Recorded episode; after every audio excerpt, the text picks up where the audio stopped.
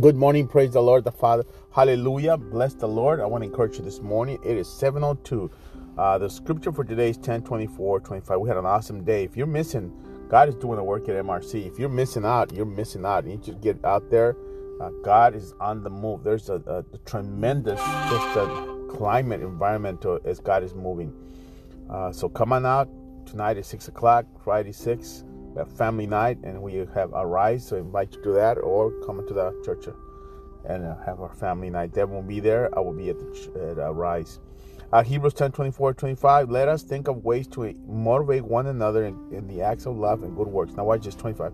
And let us not, bang, that's for you, neglect our meeting together. Don't stop coming together, as some people do, but encourage one another, especially now that the day of this return is drawing near. And when he wrote that, it was 2,000 years ago. But Jesus is coming back. I tell you, he's coming back for his people. You be prepared. God bless you. Wonderful day.